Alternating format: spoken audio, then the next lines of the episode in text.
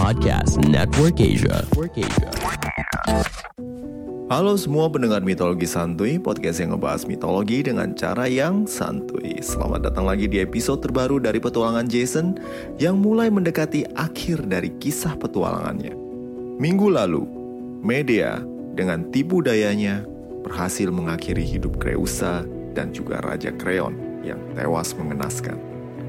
Kini, rencananya untuk membalas dendam kepada Jason sudah separuh berjalan. Karena masih ada orang-orang yang begitu berarti dalam kehidupan Jason untuk disingkirkan.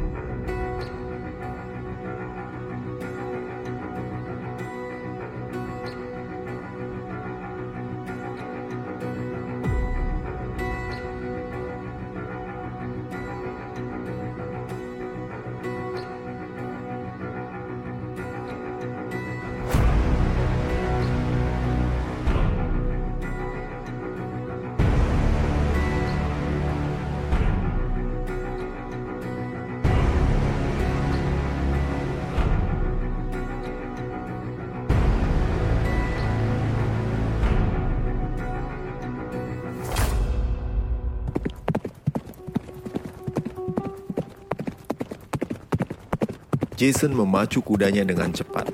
Begitu mendengar kabar tentang malapetaka telah terjadi di istana Korintus.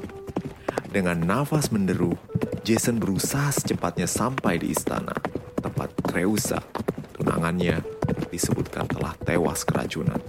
Di dalam hatinya tersimpan penyesalan.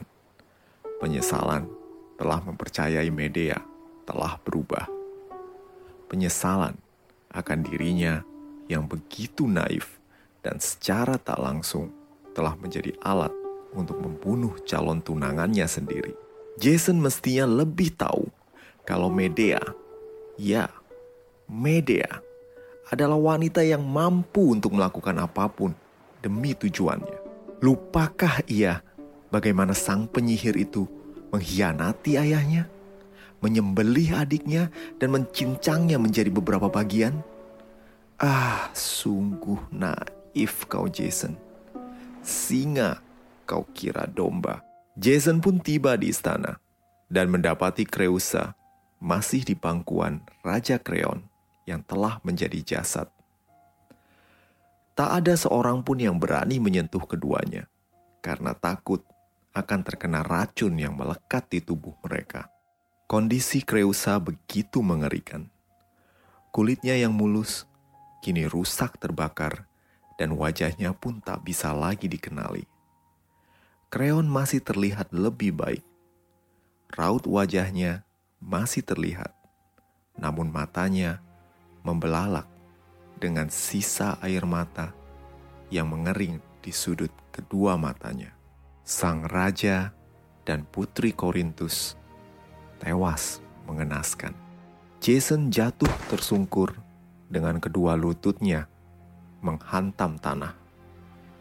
Bagaikan kehilangan akal sehat, Jason berteriak-teriak memaki nasib dan juga Medea.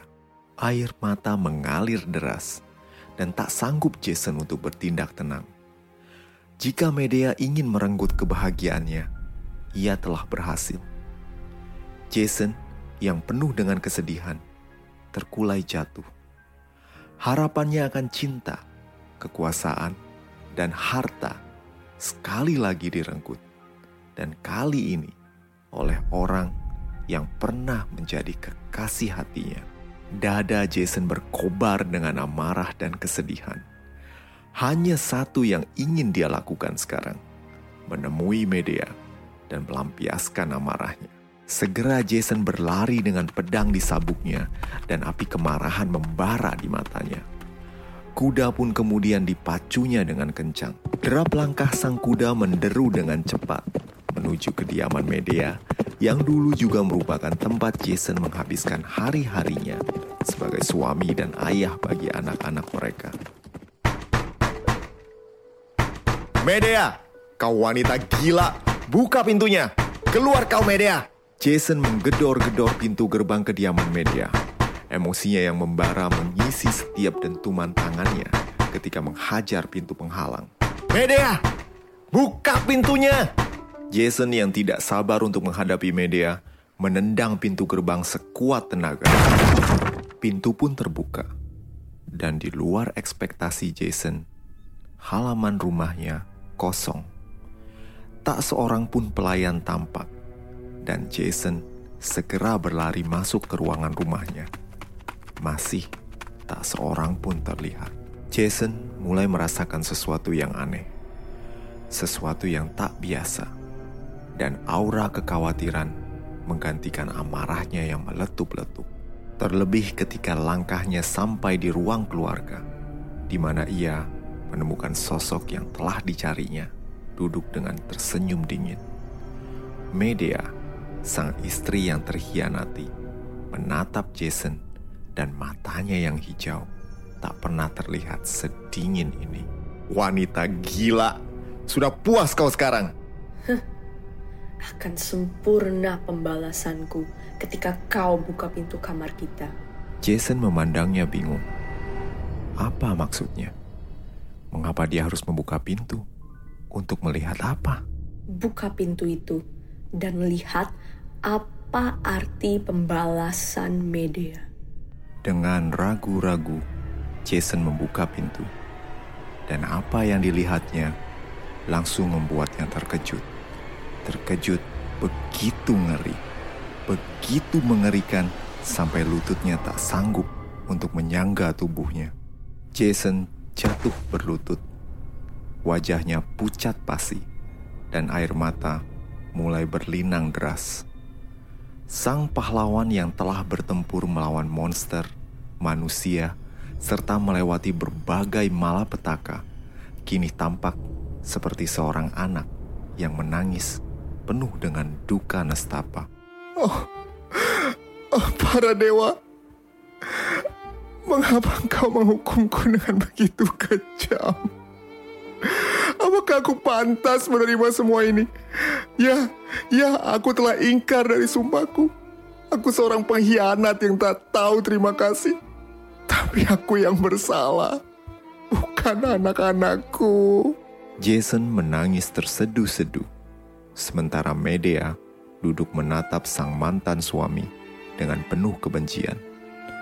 Jason mengumpulkan tenaganya untuk berdiri, berusaha tegar, namun rasa pilu melihat jasad kedua anaknya menghancurkan segala semangatnya. Jason bisa saja membunuh Medea dengan pedangnya saat itu. Namun, sang pangeran Iolcus tak lagi memiliki gairah hidup.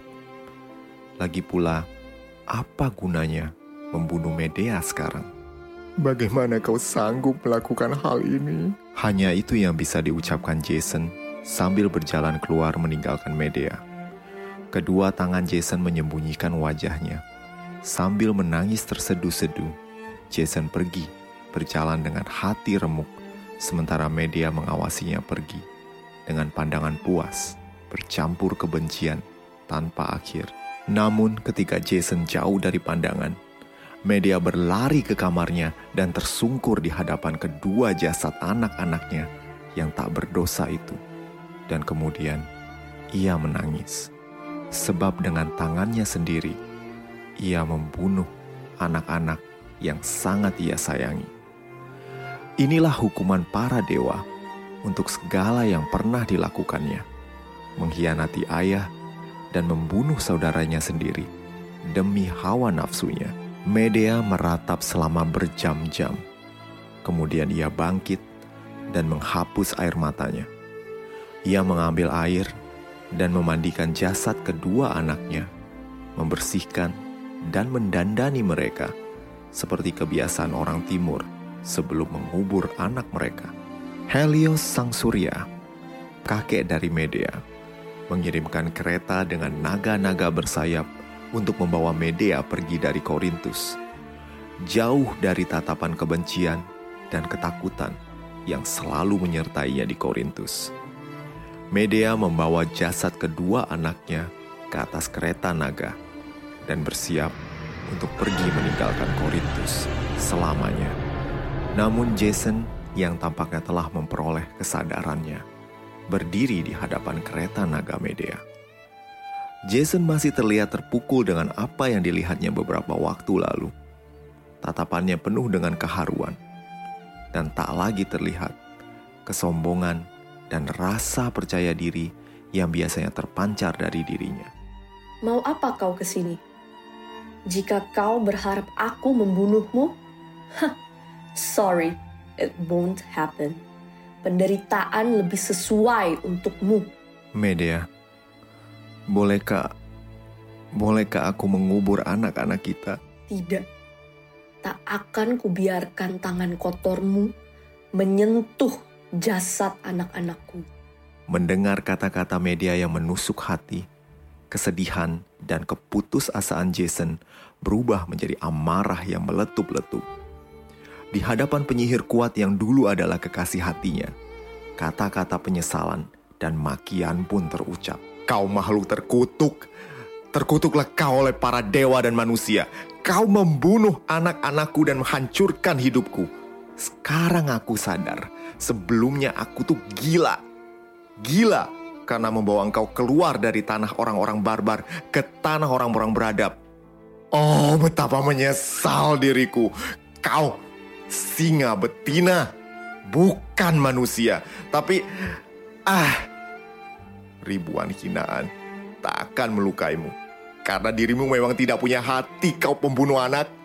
Sekarang, sekarang aku tak punya istri.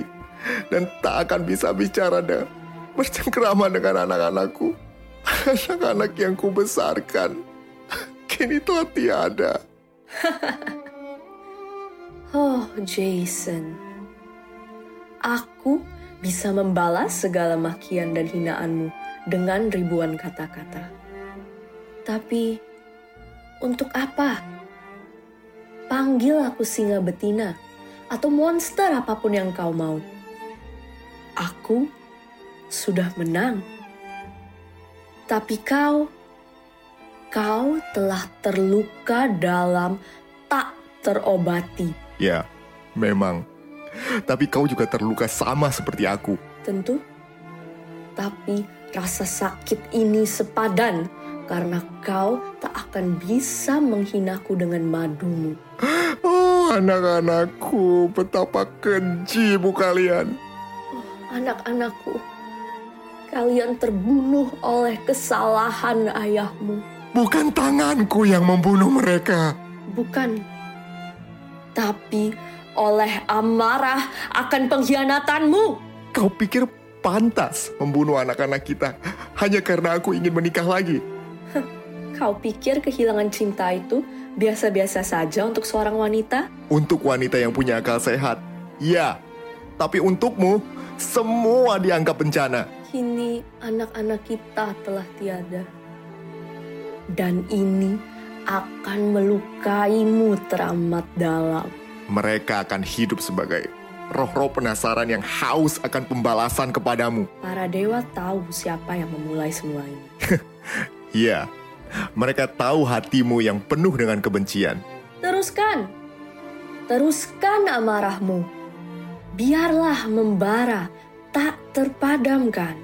Biarlah selamanya kita bermusuhan. Berpisah denganmu adalah kegembiraan bagiku.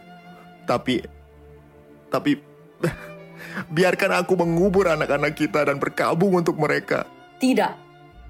Aku yang akan mengubur mereka dengan tanganku sendiri. Aku akan membawa mereka ke kuil Hera, agar tak seorang pun dari musuh-musuhku merusak kubur mereka. Aku akan pergi ke Athena dan tinggal dengan Aegeus.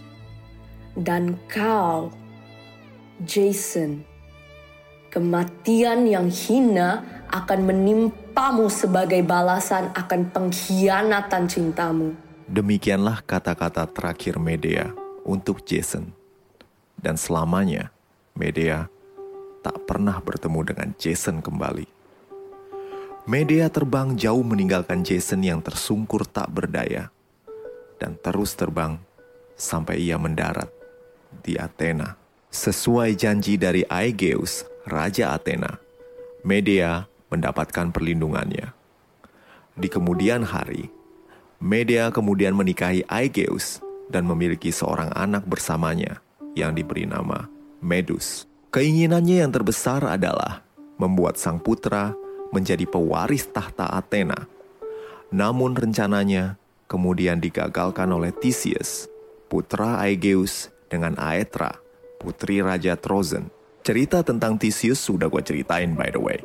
Buat yang belum denger, silahkan dengerin seri petualangan Theseus. Medea dengan kekuatan sihir dan tentu saja rombongan naga pemberian Helios merebut kembali tahta Aetes dan mengembalikan ayahnya sebagai penguasa Kolkis yang sah. Medea dan sang ayah berdamai dan putra Media dengan Aegeus yang bernama Medus kemudian menjadi penguasa kerajaan tetangga yang bernama Media sesuai dengan nama Medus. Media adalah wilayah Iran sekarang. Konon, Medea tak pernah mati sebab kekuatan sihirnya begitu besar hingga Thanatos, sang maut, takut kepadanya. Penyihir sakti tersebut hidup selamanya memberikan perlindungan kepada para penyihir dan makhluk-makhluk malang yang hidup dari menebar duka dan kehancuran. Mungkin Medea telah memperoleh hidup baru dan diampuni oleh para dewa. Namun, bagi mereka dan keturunan orang-orang yang mengenalnya, nama Medea berarti wanita pembunuh. Dan memang, ia adalah seorang wanita pembunuh yang sanggup melakukan kejahatan paling mengerikan yang bisa dilakukan oleh seorang wanita. Lalu, bagaimana dengan Jason? Apa yang terjadi kepadanya sepeninggal Medea? Untuk ini, kita harus nunggu satu minggu lagi. Anyway, sebelum bubaran, gue mengucapin terima kasih untuk Syah yang udah bantuin gue isi suara karakter Medea. Buat teman-teman yang kepengen dukung podcast ini, silahkan mampir ke laman traktir mitologi santuy yang tersedia di deskripsi episode. Udah dulu ya, see you, bye.